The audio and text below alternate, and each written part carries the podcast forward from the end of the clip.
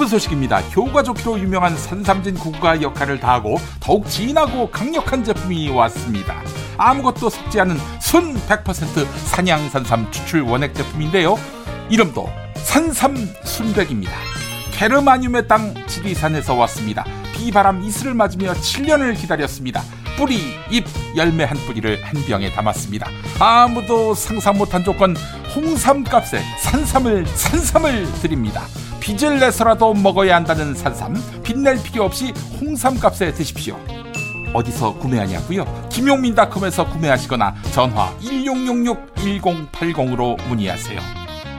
네, 정치의 IQ를 키워드립니다. 정치 생쇼 지금부터 시작하겠습니다. 대한민국 최고의 정치 토크쇼를 표방합니다. 네, 갈 길은 멉니다만은 네, 여러분 정치 생쇼와 함께 하시면은 똑똑한 유권자 민주시민이 되겠습니다. 민주공화국의 주인이 되겠습니다. 자, 모시겠습니다. 숙명여대 개원 교수이신 아, 우리 박진영 교수님 어서 오십시오. 아이고, 오늘은 이렇게 오시나? 예, 어서 오십시오. 아이고, 아이고, 아이고, 아이고, 아이고, 아이고. 어디 갔어, 어디 갔어, 어디 갔어? 내려오십니까? 아이고, 어서 오십시오. 아이고, 우리 박 교수님. 감사합니다. 안녕하세요. 아, 예, 박 교수님. 안녕하세요. 네. 어서 오십시오. 자, 계속해서 우리 휴먼 앤 데이터 이은영 소장님 내려오십니다. 어서 오십시오. 이렇게 내려오실 때마다 요란하게 내려오세요. 네. 우리 이은영 소장님 오셨습니다. 감사합니다. 자, 오늘도 여러분과 함께하는 정치 생쇼. 어, 할 이야기가 너무나 많이 있는데 말이죠. 아, 여러분들께 우선 좀 광고 좀 하자면은, 어, 저희 김용민 TV가 제작한 어, 여섯 여걸. 네. 캘린더가 나왔습니다. 여러분, 자, 많이 구매해 주시기 바라겠습니다.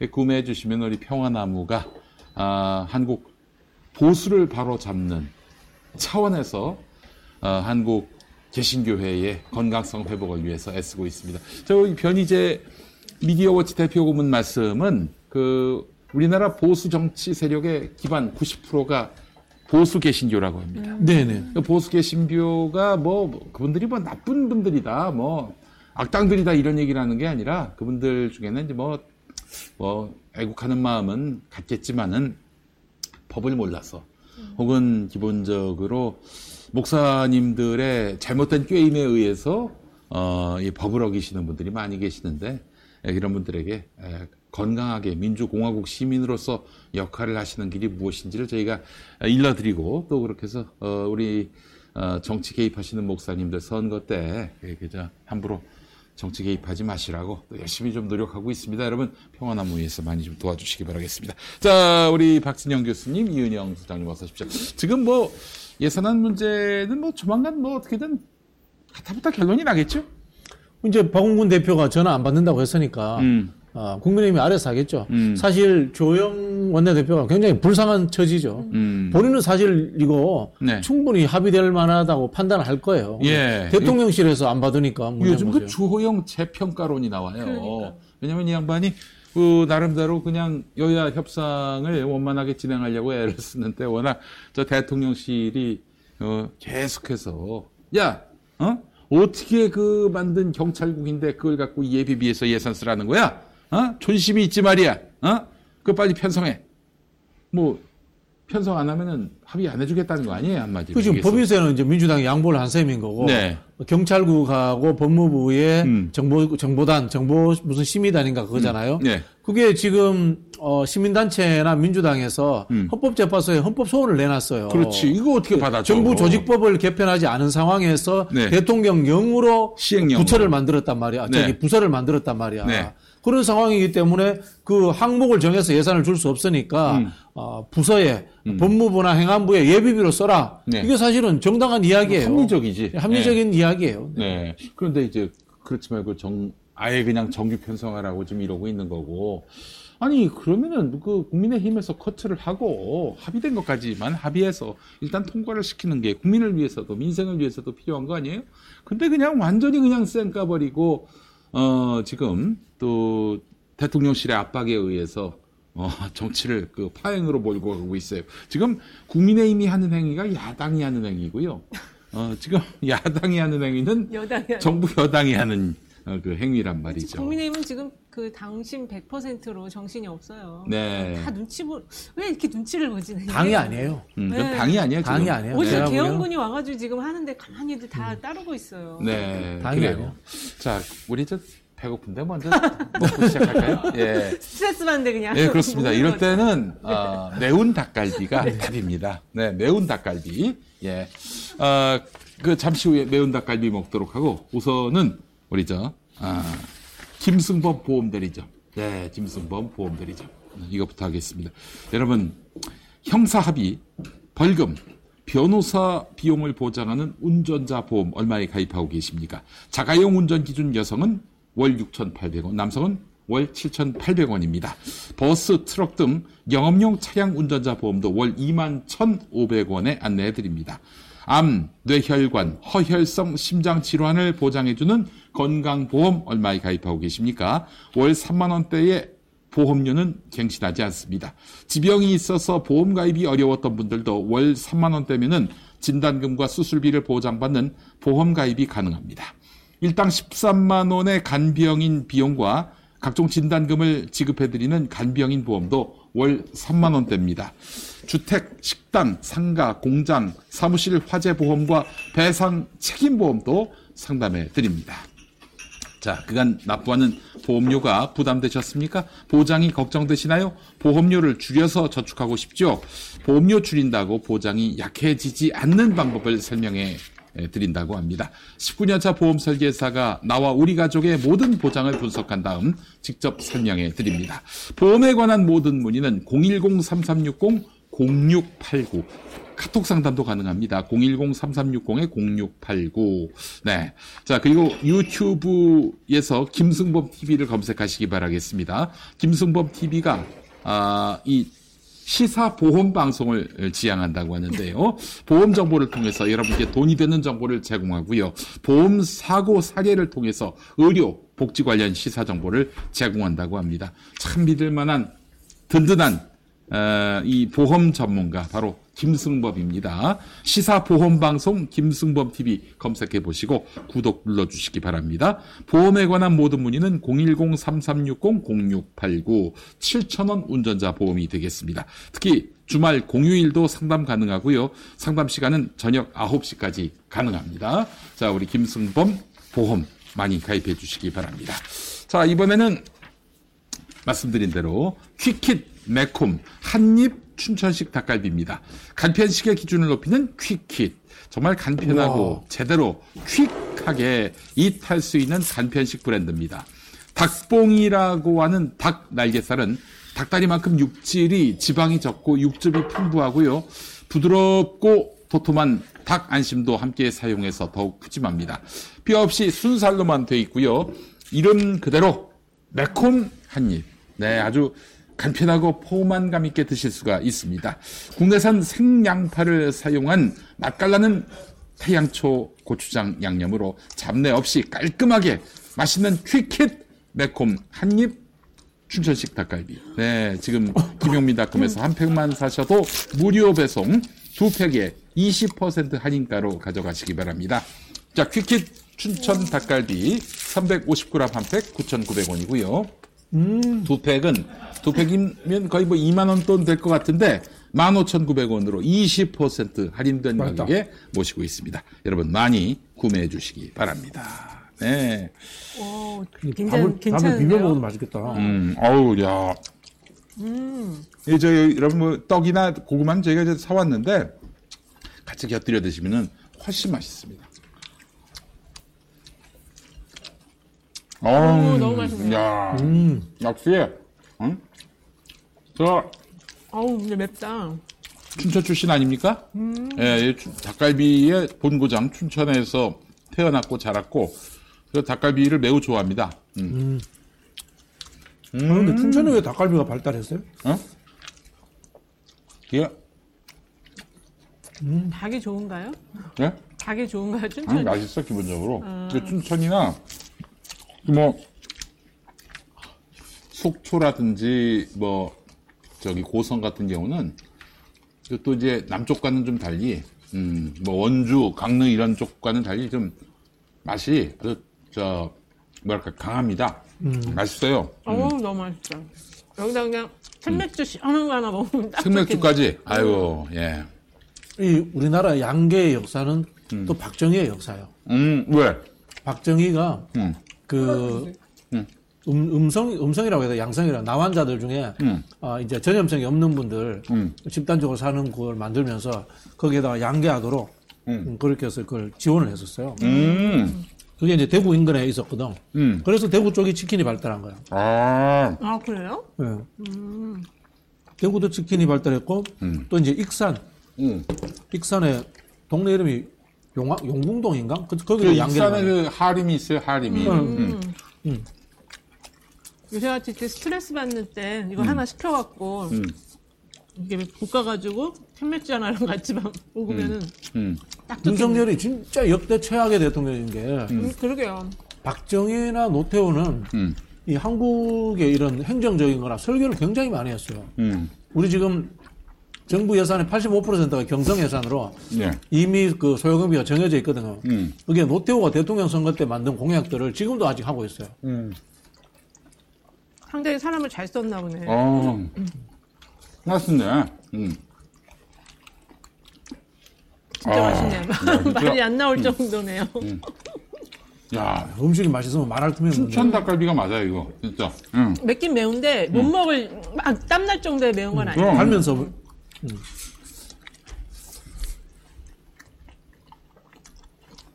자, 휙하게 입 하는, 네. 휙주스 되겠습니다. 음. 오늘 저녁에 닭갈비 땡기시는 분들 많으시겠다. 오늘 많이 네. 닭갈비 많이 드시겠는데요? 음. 내일 눈 온대요. 이렇게 눈 오는 날 닭갈비 짱이죠. 그럼. 음. 아 하얀 눈 위에 빨간 닭갈비. 음. 원래 옛날에 여기 합정역에도 닭갈비집 되게 많았는데요. 음. 에이. 아, 물론 이제 춘천의 맛을 그대로 살린 닭갈비 집도 많이 있는데, 역시 춘천 닭갈비는 춘천 가서 먹어야. 그렇죠. 네. 음. 군대 갈 때 그 춘천에 제가 배기 보러 갔어요. 나 그랬어. 그 전날 가서 이제 친구들하고 음. 춘천 시내에서 닭갈비에 소주 마시잖아요. 음. 음, 그 기억이 나네요. 아이고. 전날에 가셨구나. 아침에 들어가셔야 되니까. 예. 그 대구에서 올라오신 거예요? 예, 예. 음. 아이고. 고구마랑 떡하고 이렇게 같이 먹으니까 음. 더 맛있네요. 야채 좀 넣어가지고. 닭갈비만 드리기로 했는데, 네. 이 박진영 교수님이 자, 떡하고 이런 거 섞어서 주라고. 아, 뭘 요구하는 게 많아. 응? 아, 정말 오늘 이렇게 먹으니까 진짜 맛있네. 이거 완전 춘천이에요, 완전. 네. 춘천을 갈 필요가 없어, 이제 막. 음, 여기다 밥 같이 먹어도 되고. 음. 그리고 나중에 그 프라이팬에다가 네. 밥을 얹어가지고 이 양념 갖고 볶음밥 만들어도 돼요. 그렇죠, 그렇죠. 김도 뿌리고. 음. 음. 아, 그 볶음밥도 만들 수 있어요? 이 집은 안 되는 게 많아, 이렇게. 음, 그래요. 치즈도 좀 올리고. 네. 그 민주당, 민주당을 닮은 것 같아. 투쟁도 안 돼. 어, 뭐, 음? 장외 집회도 안 돼. 어? 뭐, 안, 돼- 안 되는 게 없어. 여기는. 안 되는 어? 게 많아. 어, 근데 닭이 엄청 크네. 음. 아니, 뭐, 난 심지어 그런 생각까지 들어요. 어떻게 저 국민의힘 같이 저 쓰레기 정당이 집권을 하나. 아, 지난 야당 때 정말 열심히 그 사람들이 장외투쟁을 했어요, 저희. 깽판했죠, 깽판. 예. 그게, 그것도 노력이라고 국민이 높이 좀 점수를 쳐주셨나? 어? 하여튼 그런 걸로. 그때 많이 저기 뭐지 한 4개월인가 이상 바깥에서 데모했잖아요. 음. 야외 겨울에. 그렇지. 아니 또 황교안은 이 빨간 카페트 위를 걷는 그 기분이 새로웠나 봐. 거의 매주 그렇게. 그 매주 전국의 당원을 다 동원한 거예요. 그러니까 당원 동원이 간단치가 않거든요. 그렇죠. 아니 이거 그 사람 태워야지. 응? 버스 대절해야지. 밥을 먹여야지. 그쵸. 한 대당 한 300만 원 되는 걸로 알고 있어요. 뭐 부산 이런 데서 오면은 비용이 더 들겠지. 응? 그러니까 수도권에서 와도 이렇게 돈이 엄청나게 드는데 그걸 매주 열었다고 생각을 해보세요. 그래서 막 그냥 불만이 뭐. 응? 근데 이제 황교안한테 함부로 못했던 이유가 황교안이 총선 공천권을 가졌거든. 그래서 또 황교안이 하자는 대로 다 했었지. 아, 빨리 드시는 거예요? 우리보다 양을 적게 준 거예요? 저는 양을 많이 줘도 제가 빨리 먹습니다. 예. 그러니까 이제 사실 대선 때 황교안이 그렇게 무참하게 버림받은 게 그 장외투쟁 때 너무 그 저기 힘을 소진했고 인심을 또 잃어버린 거야. 예. 게다가 또 총선 때 너무 심하게 패했고. 그렇죠. 근데 돌이켜 보면은 총선 때 민주당이 압승한 게 혹시 저런 건 아니었나? 민주당이 정치를 아주 잘한 건 아닌데 혹시 코로나라는 정말 엄청난 그 국난의 상황에서 어, 이 힘과 지혜를 모아서 여당이 소신껏 해봐라 뭐 이런 차원에서 밀어준 건 아닌지. 원래 국회의원 선거는 우리가 엇갈리게 설계가 되다 보니까 정권 심판론이거든요. 그렇죠. 그걸 비껴간 거죠. 아니 그리고 그때 코로나 대응을 굉장히 선제적으로 자- 잘했어요. 그 이재명 지사 같은 경우에 과천에 갑자기 들이닥쳐가지고 음. 확산을 막았잖아요. 그, 그 신천지. 응, 신천지사. 그 우리가 그걸 또 보고 이제 아 저 사람이다. 저 사람이 진짜 민주당의 미래를 만들 사람이다. 이렇게 생각을 했던 것이고요. 예. 하여간 다음 총선은 그렇다면 어떨까? 다음 총선 때 또 이렇게 저 코로나 때문에 어? 민주당이 덕받다 해가지고 이 인간들이 감염병을 유포시키는 건 아닌지. 이 인간들이라고 했습니다. 제가 누구라고 얘기 안 했어요. 예. 자, 뭐 그런 상황이 오지 않았으면은 네, 안 와야 되고요. 예, 예. 그런 생각. 옛날에 뭐 총풍도 억지로 만들려고 했던 사람들인데 음. 무슨 짓을 못 하겠습니까? 늘 그런 경제심을 가지고 그러니까 있어요. 걔네들이 지금 칼과 뭐 총과 뭐 몽둥이를 다 들고 있어요. 그렇기 때문에 여기서 논리대로 상식대로 뭘 해결하려고 한다. 그러면은 그렇게 해서 대응하려고 한다. 그렇게 해서 주도권을 회복하려고 한다. 안 돼요. 신사적으로 해서 안 된다니까. 예. 요저 가져가실까? 예, 예. 주시죠. 예. 또 그걸 또 배후에 두고 하면은 네, 좀 어, 음식점 같기도 하고. 예. 아, 너무 맛있게 잘 먹었습니다. 그죠? 너무 맛있어요. 고맙습니다. 감사합니다. 예, 고맙습니다. 아이고, 제로콜라까지 고맙습니다. 이게 일단 짜지가 않아서 좋네. 어, 이거 맛있어. 응, 이거 맛있네. 짜지 않고 맵지만 기분 좋게 매운. 네, 여러분 춘천 닭갈비 퀵킷입니다. 김용민닷컴에서 구매 가능합니다. 자, 그래요. 일단 10대 빵. 그 얘기부터 한번 했으면 좋겠습니다. 국민의힘 10대 빵. 원래 2004년이가 그때 한나라당이 네. 국민의 뜻도 이제 사실은 좀 알아봐야 되는 거 아니냐. 그래야 이제 그 수권 정당으로서의 어떤 음, 그 이미지를 회복할 수 있지 않겠느냐. 야, 야당이 된 이제 한나라당으로서는. 그래서 어, 여론조사까지 반영한 어, 당대표 선출 룰을 만들었는데 이걸 뒤집어 엎었어요. 7대 3이었다가 10대 빵으로. 대빵. 네. 근데 뭐 윤여준 그 형님 같은 경우에는 정당 민주주의를 위해서라도 당원 투표가 맞다 이렇게 말씀하시는데 저도 사실 살짝 동의가 되거든요. 아니 당 대표를 뽑는데 왜 그 저기 여론을 묻는가? 어? 역선택 가능성도 있지 않을까 염려는 됐는데 근데 이렇게 토론 없이 무참하게 그 누군가를 밀어주기 위해서 어? 당을 개무시하는 차원에서 밀어붙이는 10대 빵은 이건 좀 잘못된 것 같아요. 그리고 원래는 그 당내 민주주의가 있을 때는 음. 당원들이 다 직접 선출하고 뽑는 게 맞지만 그렇지. 지금 우리나라는 아직 그게 좀 약하고 더군다나 지금 체육관. 선거만 하던 네. 저쪽 당은 그게 더 약한데 그나마 그걸 그래도 음. 여론조사라는 걸 넣어갖고 민심을 좀 수용을 하는 상황이었는데 그거를 완전히 스텝방으로 한다는 게 음. 아, 진짜. 근데 또 그거를요, 아무도 반발을 안 하고 그냥 따라요. 음. 그럼 뭐 유승민 싫은 거지 뭐 이거 윤석열 마음대로 아니겠어요.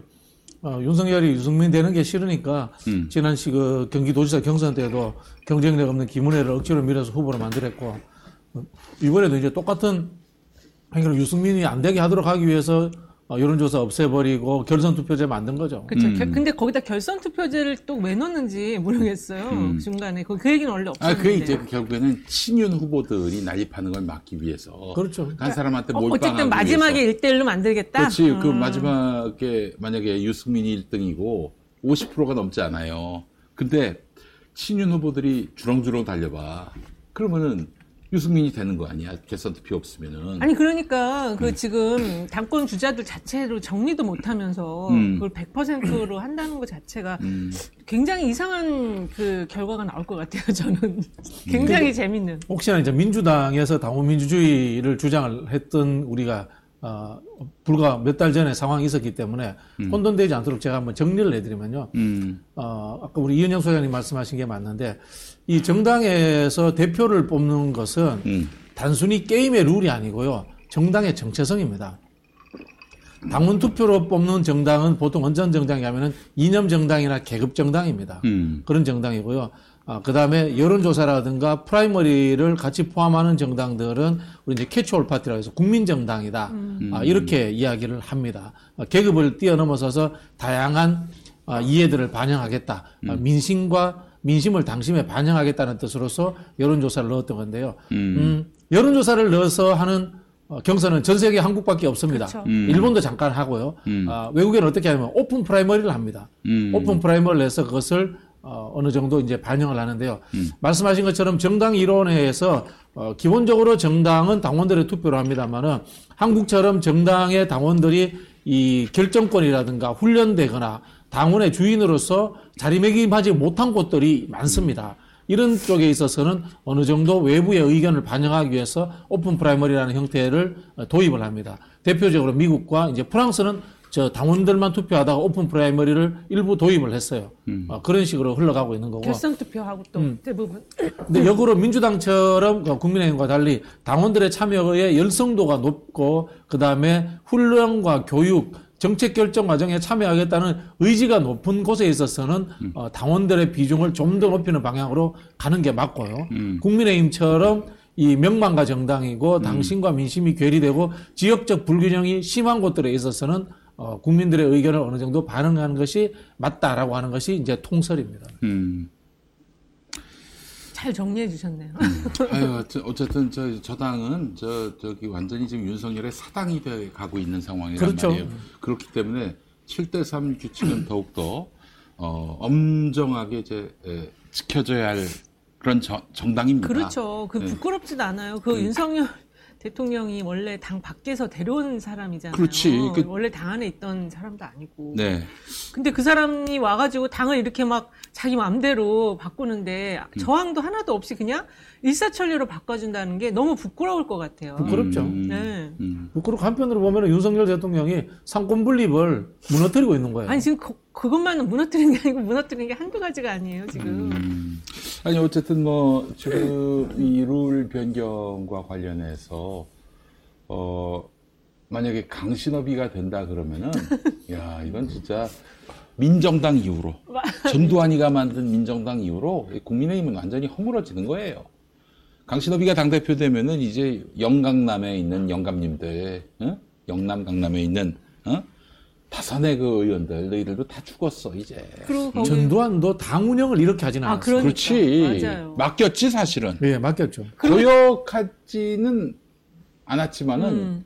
어, 민정당이 그렇죠. 그러나 또 그런 어떤 그 자기가 모르는 분야는 또 맡긴 위임은- 부분이 있어요. 어, 지금 기억나는 게 이제 박준규, 최문식, 그렇지. 구여권, 구야권 정치 하던 사람들 중에 에, 어느 정도 자기 편으로 당겨가지고 쓰고 이렇게 했죠. 박준규나 최문식 다 저 내가 알고 있기로는 민주화 운동했던 분들로 알고 있어요. 야당 경력이 있었죠. 야당 경력이 있었던 분이에요. 이런 사람들한테 또 맡겼지. 그래서 이 정당사 보면은 민주당이 좀 정리가 되기 전에 음. 민정당이라든지 이런 데가 오히려 정당 시스템이 더 잘 돼 있었다고 그렇지. 렇게 그건 얘기했었어요. 공화당이 저- 어, 잘돼 그 있었죠. 관료 시스템을 그대로 갖다 나갔고 네. 막 기수 문화 있고 그래서 굉장히 체계적으로 아 정당에도. 예, 기- 오. 아니요 그 걔네 체계가 우리나라에서 당 같은. 당이 최초로 저 나타난 건 공화당이라고 보시면 되고요. 어. 왜 그렇게 되냐면 공화당을 짠게 음. 공산당 출신이 짰어요. 아 그래요? 네네네. 오 그래요.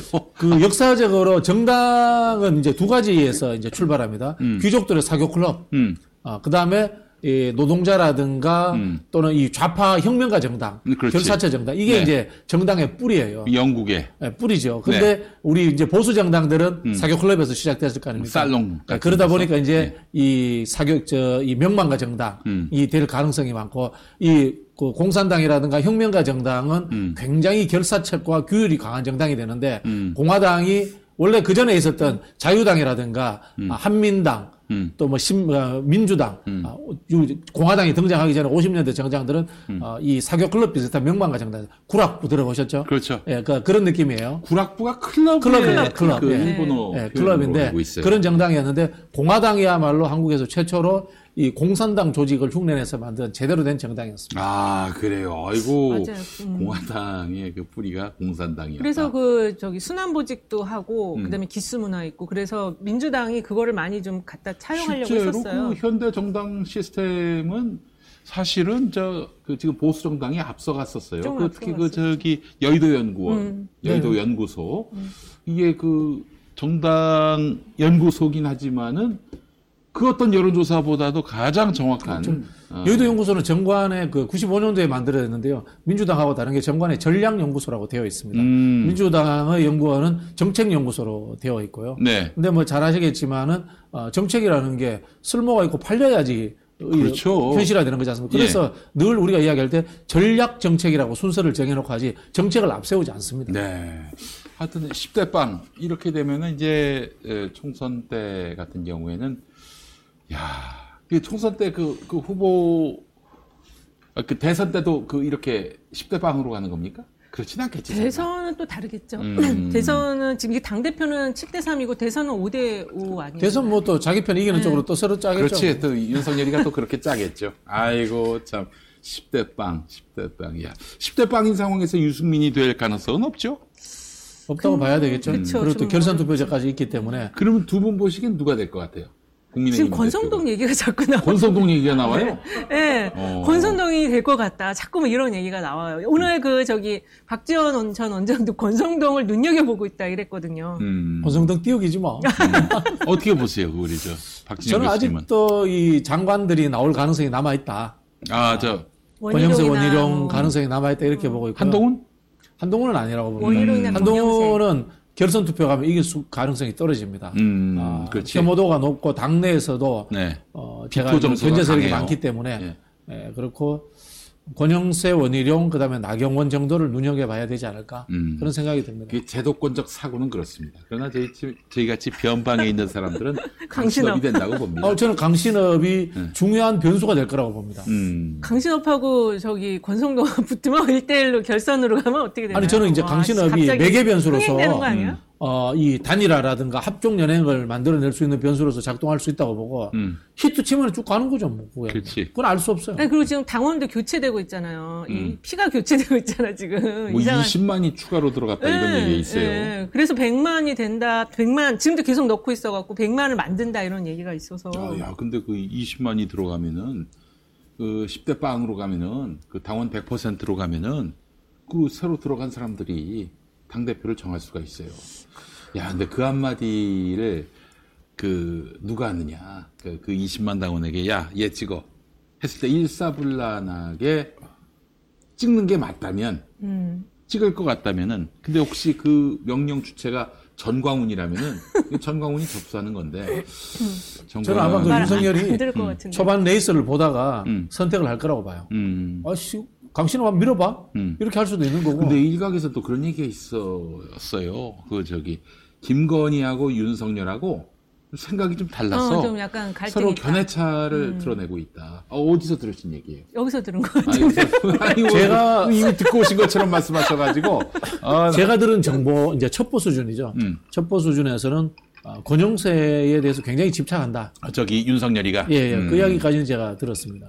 그게 그 얘기가 여기서 들은 것도 있지만 지금 주말 사이에 그 얘기가 돌았어요. 한동훈 패싱설이 돌아가지고 아, 그 패싱의 이유가 이제 뭐 그 저기 합수부 단그 금융조사단 그거 안, 안 만들어줬잖아요. 그 행, 저 네. 행정안전부가 네, 행정안전부 이상민이 안 만들어준 그거하고 음. 또몇 가지 그 네 가지를 들면서 음, 이 지금 한동안 패싱을 하고 있는데 이제 그게 누군지 김건인지 윤석열인지 음, 그 이야기가 돌고 있었거든요. 음. 아니 김건희겠지.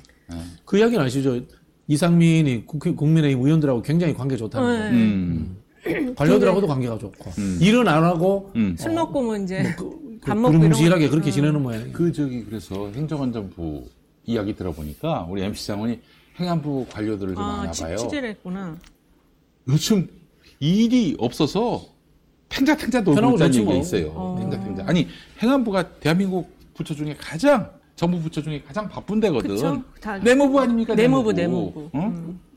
행안부는 일 안 하려면 아무것도 안 해도 돼요. 아 그래요? 왜냐면 조직 관리기 때문에 음, 새로운 일을 안 하면 새로운 조직이 만들어진다거나 음. 뭐또 새로운 어떤 일이 벌어진다거나 이러면은 일이 많은데 네. 그 일이 없으면은 일이 없는 거예요, 진짜. 일이 없어서 결국에는 그 이태원 참사 당시에 아무 역할도 못했어. 음. 그 휘하에 경찰이 있고 소방서가 있는데. 예. 물론 일선 경찰과 일선 소방서에 종사하시는 분들은 고생 많이 했죠.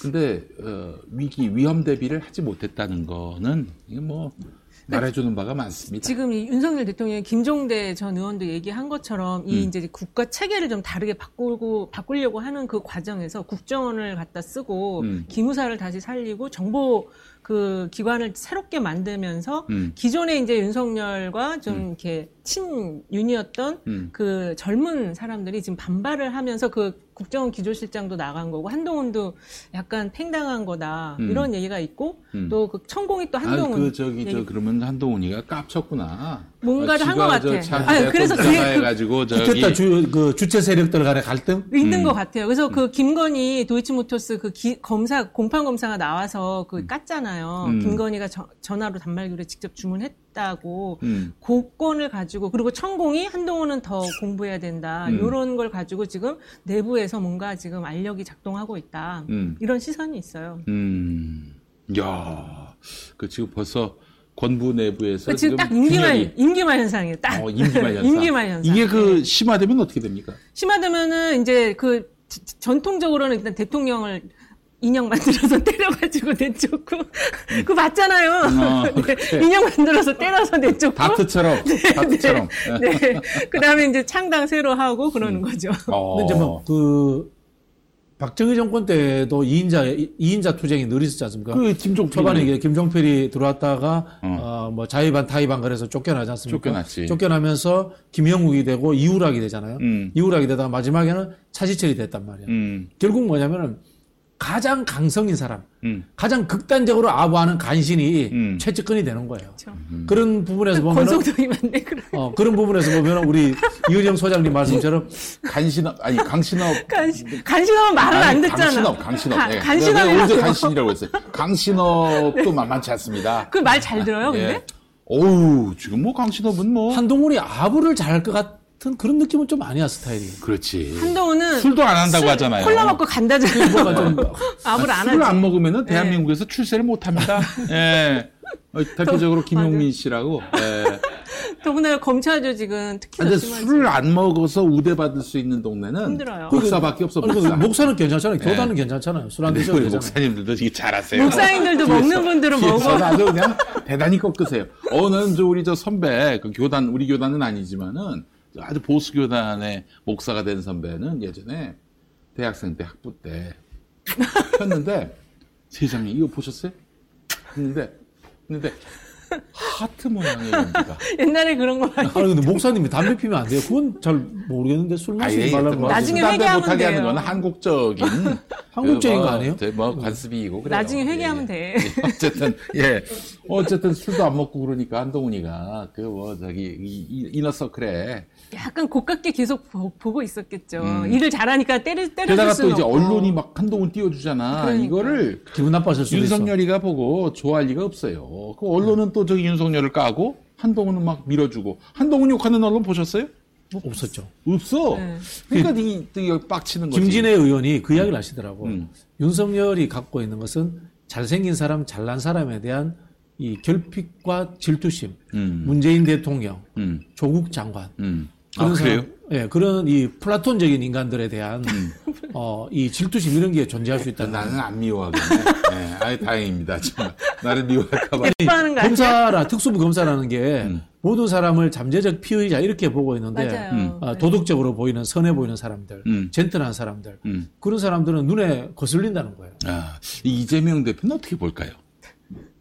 그 중, 글쎄요. 중대 범죄자라고 이미 아, 얘기했잖아요. 그렇지. 어떻게 보는지 얘기했잖아요. 그래서 죽여야 될 때. 경쟁자라고 보고 있는 것 그렇죠. 같아요. 아마 경- 이렇게 경쟁자로도. 그 안 봐. 조국 장관이나 보지. 문재인 대통령 같은 사람들은 저 사람은 위선자일 거야. 음, 위선자. 이렇게 아, 이렇게 이제 보고 있을 것 같고 네. 대- 위선자일 때까지 계속 그렇지 위선자일 때까지 거지. 이제 그렇지. 위선자를 만들기 위해서 그렇지. 예. 어, 끝까지 그렇게 하는 거고 음. 이재명 대표에 대해서는 쟤는 유능하긴 한데 음. 분명히 범죄를 저질렀을 거야. 그렇게 계속 라고 이렇게 이제 확신하는 거예요. 그리는 거죠, 계속. 음. 알겠습니다. 저 근데 그, 그, 근데 왜 이렇게 윤석열 지지율이 지금 올라가요? 그래서 지금 여론조사 꽃 김어준 총수가 한 만든 음. 그걸 봤어요. 41.9 나왔더라고요. 음. 근데 아무래도 이제 지금 그 뭐, 어, 그 갤럽 조사에서는 갤럽 조사 36 나왔는데 뭐 노동 파업에 대한 대처. 근데 노동 파업이 끝난 지가 언젠데 아직까지 노동 파업 대처 때문은 아니고 음. 일단 도어 스태핑을 중단해서 좀 부정적인 요인을 제거한 게 좀 결정타였던 것 같고 음. 그 속에서 이제 대통령으로서의 어떤 약간의 이미지적인 그걸 좀 만들었다. 그 도어 스태핑을 중단해서 부정적 이미지 제거하고 그다음에 이제 관저 정치하고 음. 그리고 어, 또 하나가 그 어쨌든 요런 걸로 지금 이미지를 약간 대, 어, 영빈관에서 행사하고 음. 그런 게 약간 이제 대통령스럽게 보이게 한 거예요. 그리고 어, 아젠다를 세팅을 했어요. 음. 개혁 아젠다. 노동 개혁을 하겠다. 무슨 연금 개혁을 하겠다. 할, 할, 할 건지 안 할 건지는 모르겠지만 음. 내가 이 방향성을 가지고 가겠다라는 그런 이제 이미지를 만든 거죠. 음. 그래서 지금 민주당도 사실 이게 이제 결집을 하고 나면 그다음 확장을 해야 되잖아요. 음. 확장해 나갈 때 제일 중요한 게 아젠다예요. 근데 지금 윤석열 대통령은 지금 양쪽에서 굉장히 오랜 기간 팽팽하게 지금 정당 지지율이 지금 확 결집이 돼 있었는데 음. 거기서 안제, 아젠다를 만들었고 음. 그걸 가지고 이제 지금 확장을 해 나가니까 음. 아 이제 뭐 좀 대통령이 이제 그 동안은 막 헤매더니 이제 좀뭐 좀 알게 됐나 보다 해서 보수층이 이제 막 이제 아유, 지지를 참 어리석은 인간. 그렇죠. 지지를 하려고 이유를 찾는 게 이제 노동 파업을 원- 대응해서 이렇게 지금 얘기를 하는 것 같아요. 음. 정말 참. 야. 저 리얼미터 그, 로, 그 로데이터를 좀 봤거든요. 네. 보니까 2,500명이 응답을 했는데 네. 거기에 1,100명이 본인이 중도래. 음. 중도가 40% 굉장히 40%가 넘, 사이즈가 넘는 거잖아요. 그죠? 근데 그거는 지금 김어준 그 여론조사 꽃도 중도가 좀 많더라고요. 아, 그, 그, 그, 그렇고, 그 다음에, 에, 보수가 750개, 그 다음에 진보가 640개, 뭐, 이 정도 나왔더라고요. 한 100개 정도 차이가 나는데, 이걸 보면서 사실은 그 중도가 아니고 정확히 말하면은, 무당파층이 많아진 거죠. 무당파층이 많아졌다는 것은 정치 전체에 대해서 실망하고 있다라는 이제 그런 해석이 가능한 겁니다. 그런 상황에서도 보수가 포집 자체가 진보보다 한 100개 이상씩 된다. 이야기는 서서히 활성화되고 있다 이런 뜻인데 말씀하신 것처럼 이 12구 참사라든가 바이든 날리면 때 보수라고 하는 사람들이 응답해서 부끄러운 거야. 보수라고 응답하기에. 쪽팔렸어, 쪽팔렸어. 근데 아무것도 안 하니까 이제는 언론의 초점에서 좀 벗어나니까 응답할 수 있는 상황으로 왔다. 음. 이렇게 보여지고 있고요. 제 생각에는 한국에서 아무것도 대통령이 하지 않으면 보수는 35에서 40은 늘 간다고 봅니다. 저는. 그러니까 아, 지금 그런 층들이 결합하는 거다 이렇게 보고 지금 대체적인 트렌드가 중도가 40까지 지금 확장돼 있고 진보가 한 20, 20에서 25 사이고 음, 보수도 한 20. 그러니까 진보 보수가 다 뭔가 지금 불만이 많아요. 그래서 음. 그냥 난 중도다 이렇게 얘기를 하는 거 아닌가. 음. 약간 근데 패턴이- 정당 지지도는 보면은 민주당이 40, 한 3, 4% 나오고 국민의힘이 41%뭐 이렇게 나오고 그게 이제 김어준 쪽에서 국민의힘이 40 나온 게 이게 처음이에요. 대부분 저는 저, 저 응답률이 낮은 저 ARS 조사를 다 믿지 않는 것 자체가 음. 뭐냐면은 한국에서 자, 10명 중에 아니 100명 중에 85명이 정당을 지지한다?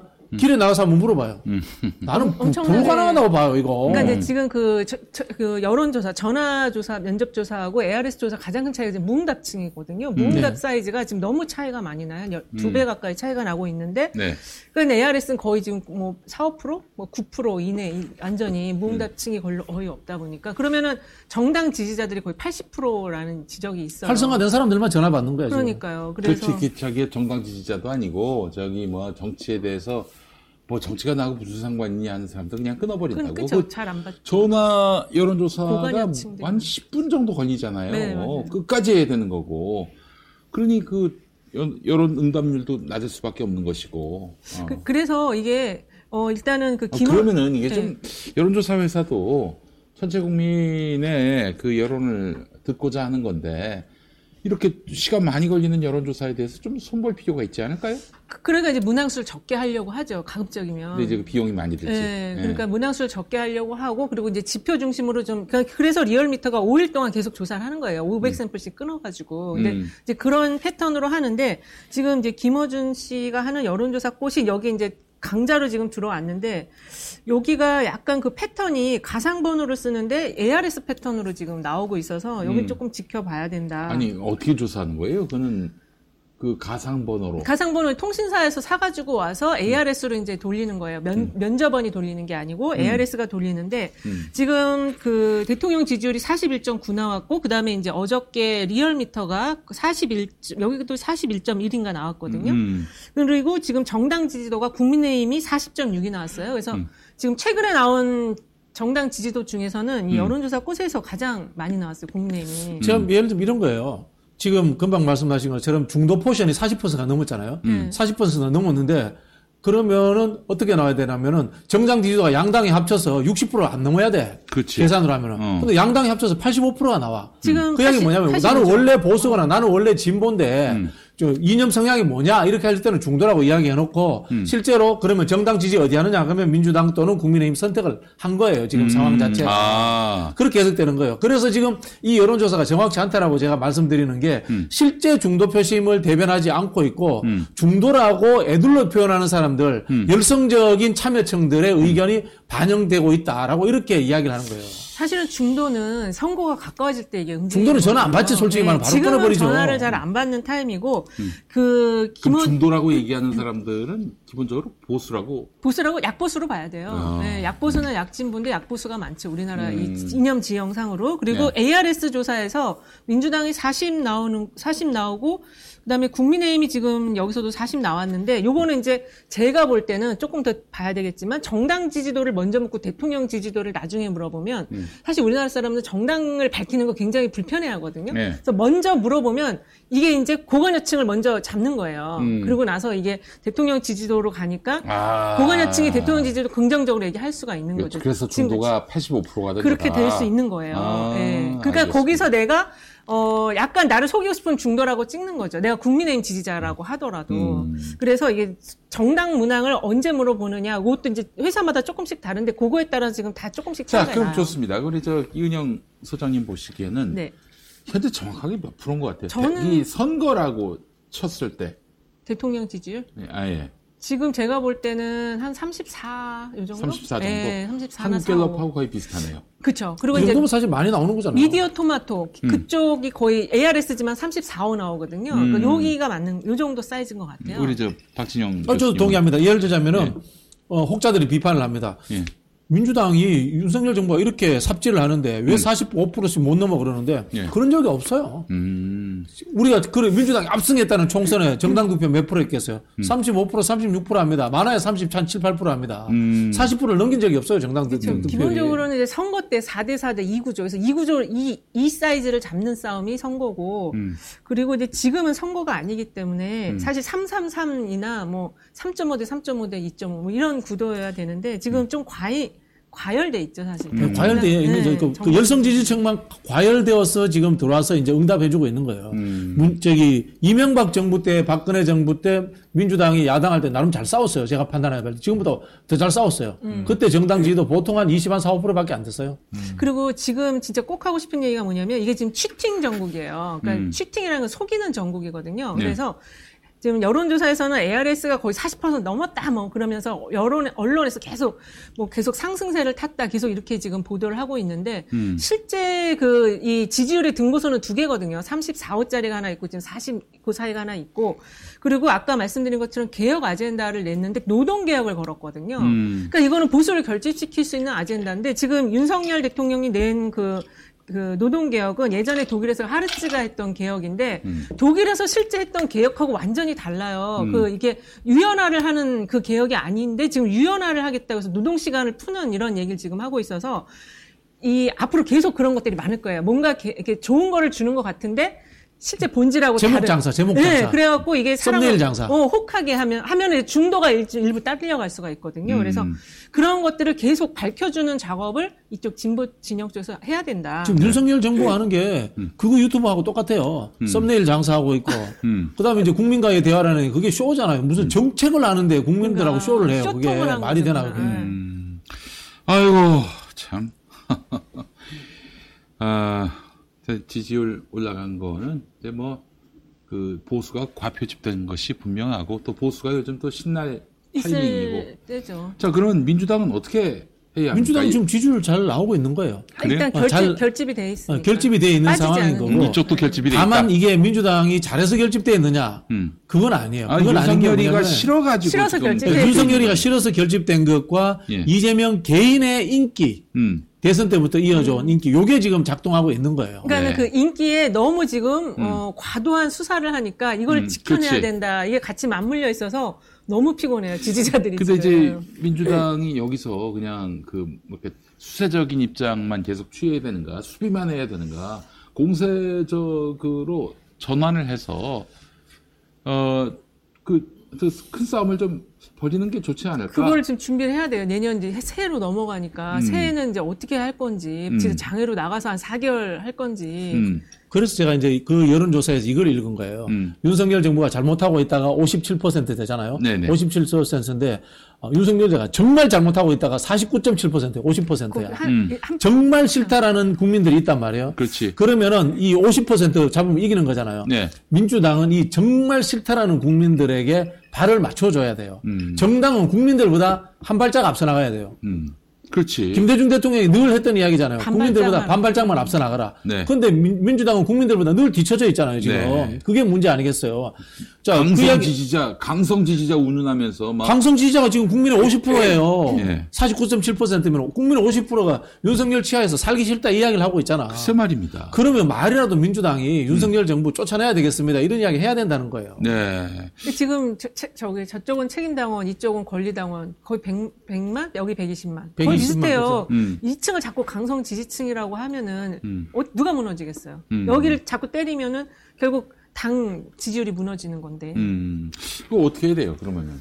그 지금 혁신위원회 그런 전략가들이 들어왔다고 한다면 음. 그 지금 내년도 투쟁 계획, 계획을 좀 짜야 되지 전략가 않 혁신위원회가 저 장경태 의원이 저는 뭐 이제 그 위원장입니까? 우리 저기 네, 이거 장경. 이 프로 보시는 분들이 음. 댓글로 저를 욕해도 되는데 음. 최근엔 저 외에 전략가는 저는 없는 것 같아요. 그저 음. 전략 좀 만들어 주세요. 저 외에는 없는 것 같아요. 솔직히 자, 말씀드리면. 전략 좀 들려주세요. 아, 요새 양문석 형이 좀 하더라. 아, 아, 양문석 형이 좀 하더라. 1월부터, 인정, 1월부터 인정. 나가야 된다. 음. 아, 거리에 나가야 된다. 네, 양문석 형하고 아, 우리끼리 이제 토론에다가 합- 합의된 정리가 그 원내 투쟁 두 가지. 음. 첫 번째 빨리 국정조사를 시작해라. 음. 아, 지금 예산 투쟁 빨리 접고 음. 국정조사를 하면서 국정조사에서 조그마한 건덕지가 나오더라도 음. 어, 저, 이 12구 참사 관련 특검으로 넘어가도록 그렇지. 어, 다시 걸어야 된다. 아, 좋습니다. 네, 이걸 해야 되고 그 다음에 이상민 탄핵을 빨리 해야 된다. 음. 이거는 이제 국회 내에서 빨리 해야 된다는 거고요. 맞아요. 두 번째는 이제 장외 투쟁인데 장외 투쟁에서 첫 번째는 어, 이 빨리 음. 전국을 일단 한번 순회해라. 음. 거점 도시들을 전국을 당, 예, 순회하라. 전국을 당 대표와 지 도부가 순회를 해라. 당 대표가 지금, 지금 하고 있죠. 민생행보하고 있잖아요. 예. 하고 있는데 음. 거기에 좀 더 정치 투쟁의 성격을 그 가미시켜라. 장애 집회를. 예, 장애 집회를 해서 음. 어, 그렇게 하면서 그게 국민 지지층도 편하고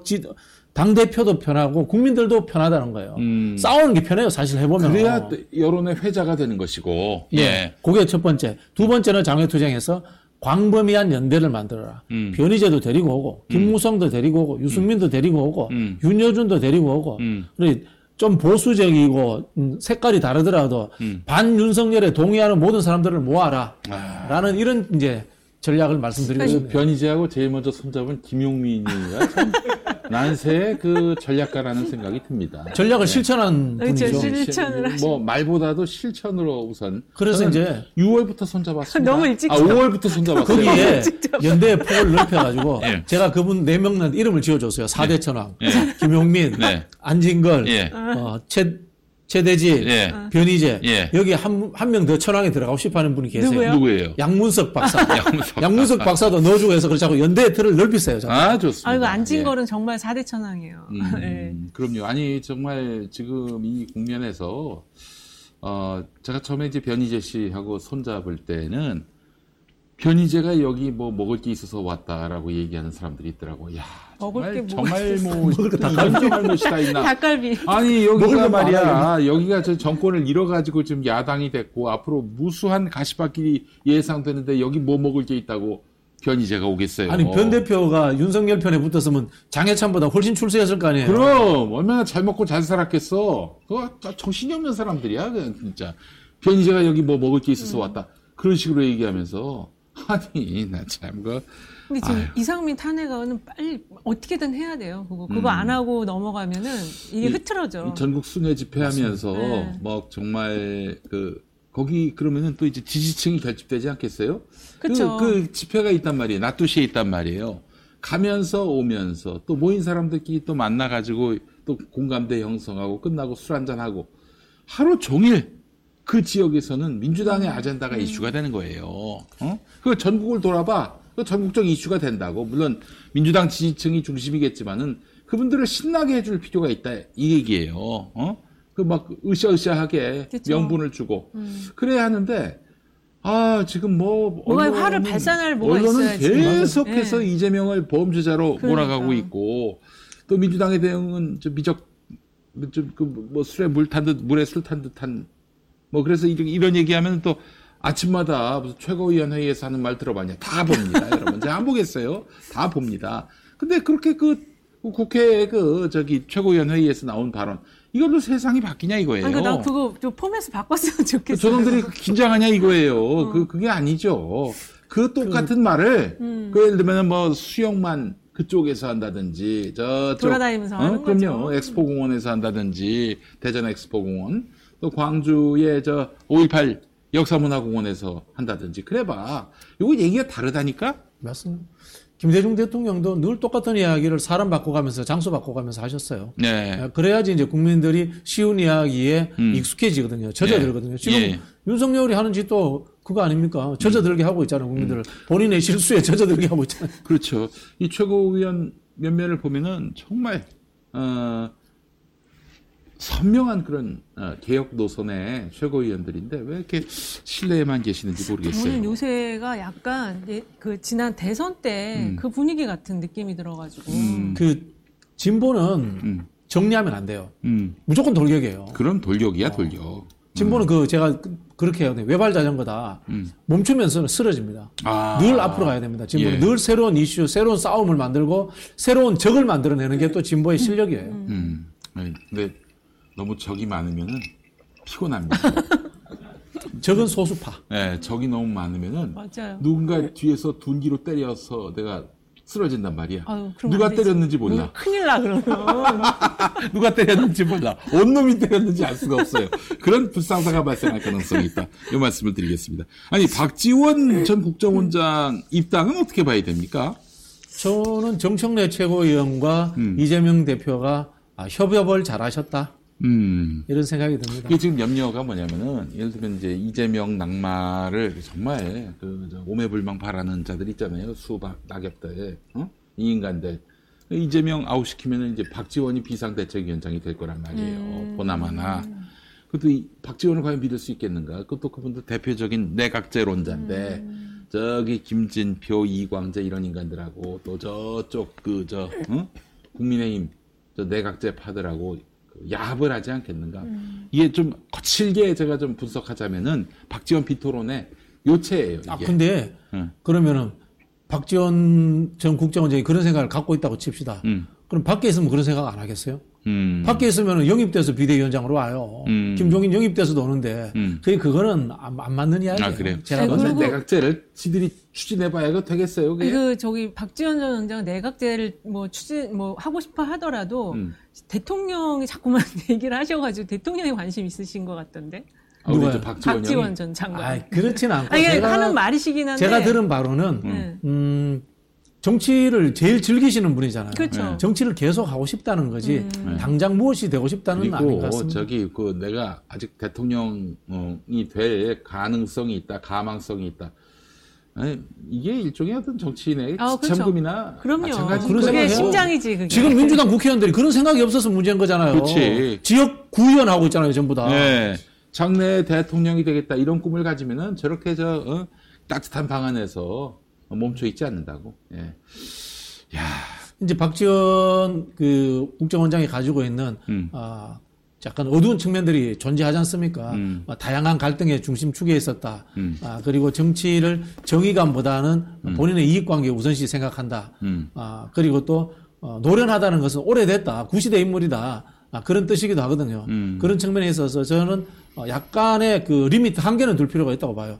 지역 정치 당장 하지 마라. 음. 아, 박지원 그 전 국정원장이 그런 일 하지 말라. 뭐 이런 이야기 또 분명히 좀 한계를 그을 필요가 있다는 생각이 들고 그리고 가능하면은 당의 틀 안에 당직을 뭐 아주 사소한 거라도 하나 맡겨가지고 당의 틀 안에서 이재명 지도부 아래에서 활동하는 사람이라는 관계성이 만들어지면 좋겠다라는 그런 좀, 좀 조언을 좀 해드리고 싶습니다. 왜냐면 지금같이 좀 답답한 전국에 박지원 전 원장이 그래도 스피커로서 그렇죠. 시원하게 좀 하는 건 있잖아요. 그러니까 그런 역할을 좀 맡아주시면 되게 도움은 될 것 같아요. 아니 176년 중에 박지원 원장보다 못한 사람 그럼, 천지고 맞아요. 예, 그 정도 170 스피커가 나- 없어 지금 민주당에는. 176개 저떡 중에 살짝 맛이 가서 새콤해도 굉장히 그 많은 향기를 풍겨내고 하는 그런 떡이 있어도 돼요. 음.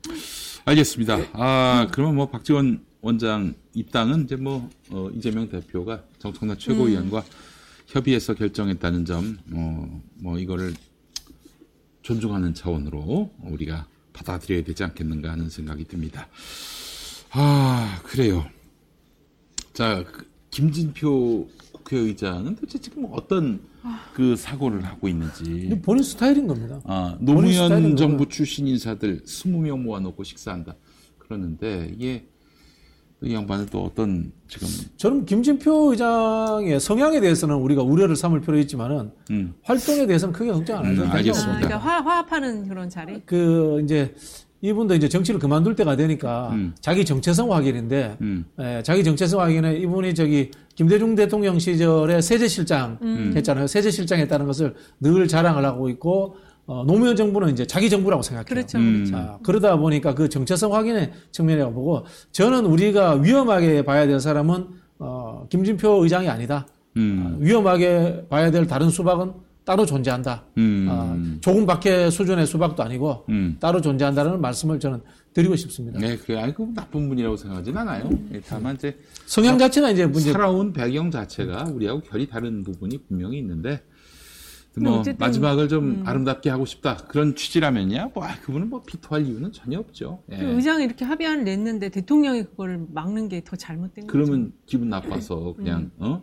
당신의 중재안 갖고 통과를 시키든지 음. 그렇지. 해야 그냥 되지 빨리. 싶은데 그렇죠. 그 그럴 것 같진 않아요 어떤 느낌에 예. 근데 이제 김진표 의장의 스타일이 굉장히 온화한 줄 아는데 그렇지 않습니다. 성격 굉장히 급합니다. 아 그래요 네, 네. 오. 그 추진력이라든가 이런 게 또 탁월하기 때문에 음. 네, 표현이 그렇습니다만은 음. 그 옆에 가서 우리가 음. 아, 좀 어, 이 살살살살 이좀 해가지고 단독으로 갑시다 이런 거 좀 해야 돼요. 그러니까 해임 탄핵 소추안도 좀 음, 앞에. 가서 음. 제가 늘 주장 지난번에 제가 그 국정조사할 때도 제 친한 의원들한테 그 이야기했어요. 음. 국회의장실 앞에 가서 한 4, 5일 단식 투쟁하세요. 음. 의장 보고 단독 처리하자라고 하세요. 음. 어, 그런 이야기를 제가 주문한 적도 있거든. 그래서 그렇게 압박도 하고 음. 때로는 또 아부도 하고 그렇게 해서 또 끌고 가는 겁니다. 저는 어, 이재명 지도부의 음, 위험은 음. 어, 국회의장한테 있지 않고 다른 곳에 있다라고 저는 확신하고 있습니다. 음, 알겠습니다. 아, 김진표 의원, 네. 아, 국회의장으로서, 어, 하여튼 뭐, 자기 정치 인생의 대미를 삼으려고 한다. 알겠습니다. 아니, 그, 이태원 참사 유가족들, 그, 약 올리는 것도 아니고 말이죠. 한덕수는 어제 왜 갔을까요? 맛이 가신 것 같아 아무래도 어, 지금 그 하는 게 사람은 점점 도대체 지금 저 자기가 그 총리 자리에 앉아 있기는 하는 건데 그 밥값을 해야 된다 이런 마음으로 나간 건지. 그런 것 같아요. 응? 대통령이 49제 때 축제 갔다 이런 게 언론에 얻어맞았잖아요. 네. 그러니까 아 내가 요, 요, 이 틈에 음. 어, 대통령한테 뭐 대신 뭘 하나 한 것처럼 보이기 위해서 음. 행정 절차처럼 한번 가지 아니 그 그런 거기. 가면은 뭐 유가족들이 막그 품에 안겨가지고 울 거라고 생각을 했나요? 그런 생각 할, 할 사람이 아니에요. 아 그래요? 그냥 행정 절차요. 이 사람은 행정하는 기계예요. 음. 어, 별로 영혼이 없으신. 본인이 네. 개인 자격으로 갔다 그랬어요. 응. 개인 자격으로. 아니 총리가 대낮에 그러니까. 개인 자격으로 뭐하러 갑니까? 개인적으로 대낮에 가면 업무 시간에 업무 이탈인데. 그렇지 개인 자격으로. 갔다면은 어, 개인 행동한 거 아니에요? 그렇죠. 조직인이. 휴가 냈는지도 한번 봐야 되겠네. 진짜. 아, 참. 아, 알겠습니다. 하여튼 뭐 지금 음, 민주당 뭐 항상 뭔가 좀 새로운 소식이 있는가 싶었는데 새로운 소식이 참 아, 많이 없어서 너무 아쉽기도 농성한다는. 뭐 소문이 있던데요. 농성? 네, 네. 어디서? 국회에서요. 국회에서. 아, 예산 예산 그 정도 예산안. 그래서 내가 네. 예. 아니 근데 농성도 뭐 이렇게 소문이 나고 말이죠. 그래서 농성에 돌입하면 이게 뉴스가 되겠어요. 이미 다 소문이 예, 무럭무럭 난 상황에서 예. 저는 저기 박지원 원장님이 지난번에 했던 말을 좀 취소해서 주셨으면 좋겠는데 어떤 거? 21세기에 없어져야 될 걸 삭발 당, 단시 음. 어, 장외투쟁 근데 민주당은 그것도 없으면 뭐 아무것도 할 게 없어요. 그거 좀 취소해 주셨으면 그 좋겠어요. 다시 살려. 복당 기념으로. 네. 아, 그럼 반대로 어, 장발 장발 투쟁을 하는 거야. 장발. 장발 폭식. 예, 장발 투쟁. 폭식. 예, 또 뭐가 있지? 가, 삭발하고 실내 투쟁. 실내 투쟁, 실내 투쟁. 실내 투쟁. 실내에서 어, 집회 열고. 실내에서 실내에서 투쟁하는 거지. 아니 저기 뭐 예를 틀고. 음. 국민의힘 의원들이 밥 먹으려고 하는데 네. 그 자리에 가서 음식을 다 뺏어 먹어버리는 거지. 아, 그것도 좋은 방법이네요. 근데 좀 지켜보시죠. 그 대표가 어, 천안하고 이제 장회를 한번 갔다 오시면서 예. 어, 조금 이렇게 좀 마음이 조금 나아지셨대요. 아, 그래요? 음. 미국 가신다는 얘기 있던데. 뭐 그까지는 저는 확인을 못 해봤습니다만. 네. 출국 금지 때리는 거 그럴 것? 같아. 괜히 그래서 그거 왜 누가 흘렸는지 출금 때릴 것 같은데 음. 당연히. 아니 지금 한번 우리가 구도를 잘 보자고요. 어? 지금 이재명 대표에 대한 수사는 말이죠. 전 끝났어요. 근거가 없어 근거가. 음, 산으로 가고 있어요 어? 지금. 지금 저기 김만배 씨가 저렇게 스스로 목숨을 끊으려고 했던 것처럼 너무 강압 수사, 말도 안 되는 억지 수사가 계속 이어지고 있단 말이에요. 근데 이재명 대표가 제1야당 대표면서 지난 대선 때 0.7% 포인트 차로 진, 어? 그 자기 유력 대선 주자란 말이죠. 근데 대선 경쟁자였던 사람이 어? 또 어쩌면 차기 대선 경쟁자가 될 미래의 경쟁자가 될지 모를 그 법무부 장관이 지휘하는 검찰총장 아래에서 벌어지는 수사의 대상이란 말이죠. 누가 봐도 이거는 어? 현 정권에 의한 정치 공작 그리고 야당 압살 차원에서 경쟁자 죽이기 차원에서 이루어지는 수사란 말이에요. 왜 이 화두를 못 건드리지? 이왜이 이 화두를 왜 민주당은 꺼내들지 못하지? 아 그렇잖아요. 민주당은 진짜 설령 뭐 그럴 일은 전혀 없지만 이재명 대표에게 뭔가 문제가 있다 하더라도 대선 경쟁자 죽이기 아니냐 음. 이런 논리로 나가면 검찰이 멈칫합니다. 그렇죠. 정치 보복, 그 다음에 40년 회기, 어. 80년으로 회기 이거 정치 저- 공작. 네, 어, 정치 이거 지금 공작. 50이냐? 네. 어? 그걸 규정을 해줘야 돼요. 이 상황이 지금 어떤 아, 물론? 비웃는 놈들도 있겠죠. 뭐, 논리랍시고 또 그걸 앞세워가지고 반박하는 놈들도 있겠죠. 아니, 그런 놈들한테 그 기죽어서 그 할 말도 못한다면 말이 안 되는 거죠. 저는 그 지금 사법 리스크에 대해서 신경 안 쓰는 게 좋, 좋겠다는 생각이 들어요. 음. 어, 아마 제가 예측하는 순서로 갈 거라고 보는데 음. 저는 이 김용, 정진상 두 사람을 엮어가지고 음. 억지로 이재명 대표를 기소하는 수준까지는 끌고 갈 거예요. 음. 근데 그 빨리 못 할 거야. 빨리 못 할 뿐더러 빨리 하지도 않을 거예요. 왜냐하면 빨리 하면은 음. 일 1심 재판을 해야 되거든. 그렇지. 재판을 해야 되는데 총선 전에 무죄 나와버린다. 네. 그러면 이게 깔, 깨- 깔끔하게 정리가 돼버리기 때문에 네. 그 빨리 진행 안 할 거라고 봐요. 어. 저는 오히려 어떻게 그건 어- 구- 기소까지가 최종 목표다라고 음. 보여지고요. 저는 지난번에도 말씀드렸지만 대선 때 있었던 허위사실 공표 문제 음. 네. 그걸 가지고 지금 기소가 돼 있잖아요.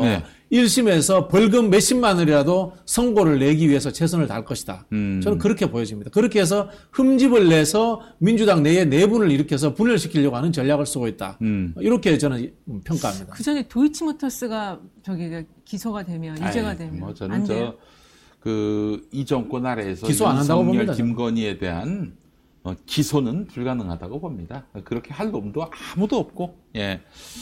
어, 어쨌든 기소되면은 한동훈이 하지 않을까? 기소되면 민주당은 어떻게 해야 돼요? 기소되면은 대선 그 무효되는 거잖아요. 그렇죠. 허위사실 네, 공표가 네, 됩니다. 그죠? 완전 그건 빼박이에요. 그래서 이제 탄핵감이에요. 네, 그냥 탄핵감이에요. 탄핵이에요, 바로. 그건. 탄핵이에요. 네. 음, 어, 저기 구약 다 외운다 그것도.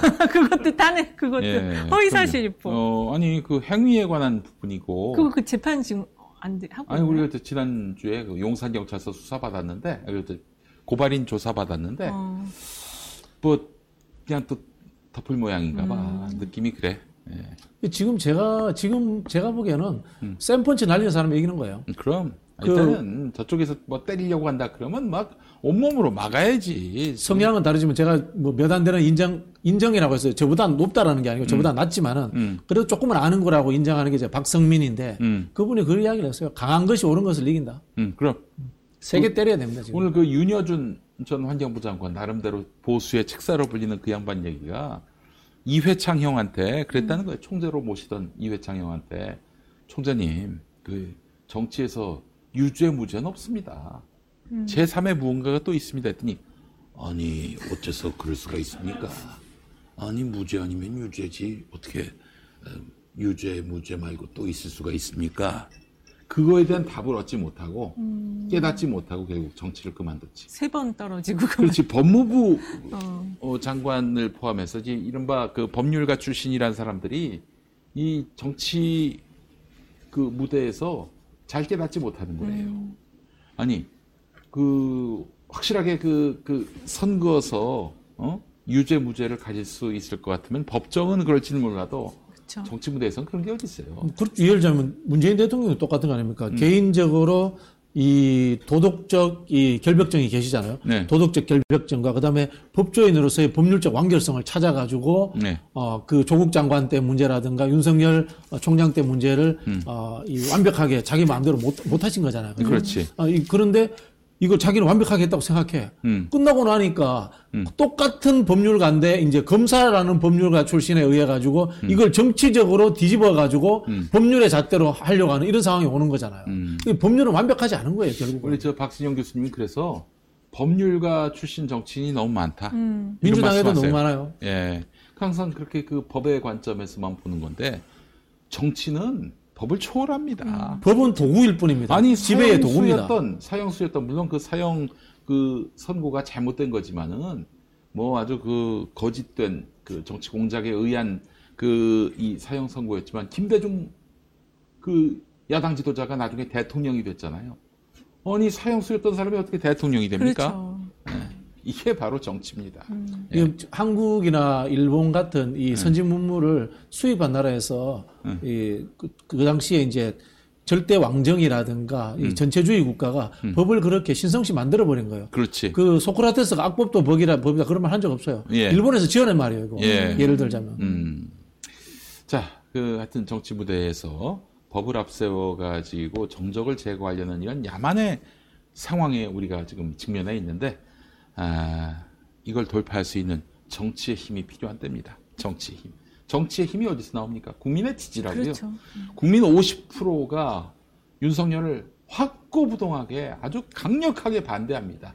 이 민심 믿고 갈 수 있는 자가 저는 차기 에, 그 권력자라고 보는데 아, 저는 염려되는 게 민주당이 이, 이런 어떤 그 강력한 어? 윤석열 반대 정서 이거를 그냥 다 우리 편이고 다 우리 표라고 생각을 하면은 음. 오산이다. 그렇죠. 예컨대 이제 유승민이가 뛰쳐나가 가지고 합리적 보수를 앞세우면서 어 윤석열 반대표를 끌어모으려고 한다. 어 그건 민주당의 위협이 된다고 봅니다. 음. 예, 뭐 유승민이 말도 안 되는 안보관 이런 걸 갖고 있어 가지고 좀 뭐 싹 딱 뭐 썩 그렇게 뭐 이렇게 마음에 들진 않아도 어 그러나 지금 진짜 민주당이 미적되는 사이에 엉뚱한 놈이 이 여론을 어? 가져갈 가능성이 있다는 점을 분명히 우리는 알아야 할 것 같습니다. 예. 정치생쇼 오늘 순서 모두 마치겠습니다. 이은영 소장님, 박진영 교수님 두 분 수고하셨고요. 저희 다음 주에 뵐까요? 네, 고맙습니다. 감사합니다. 네.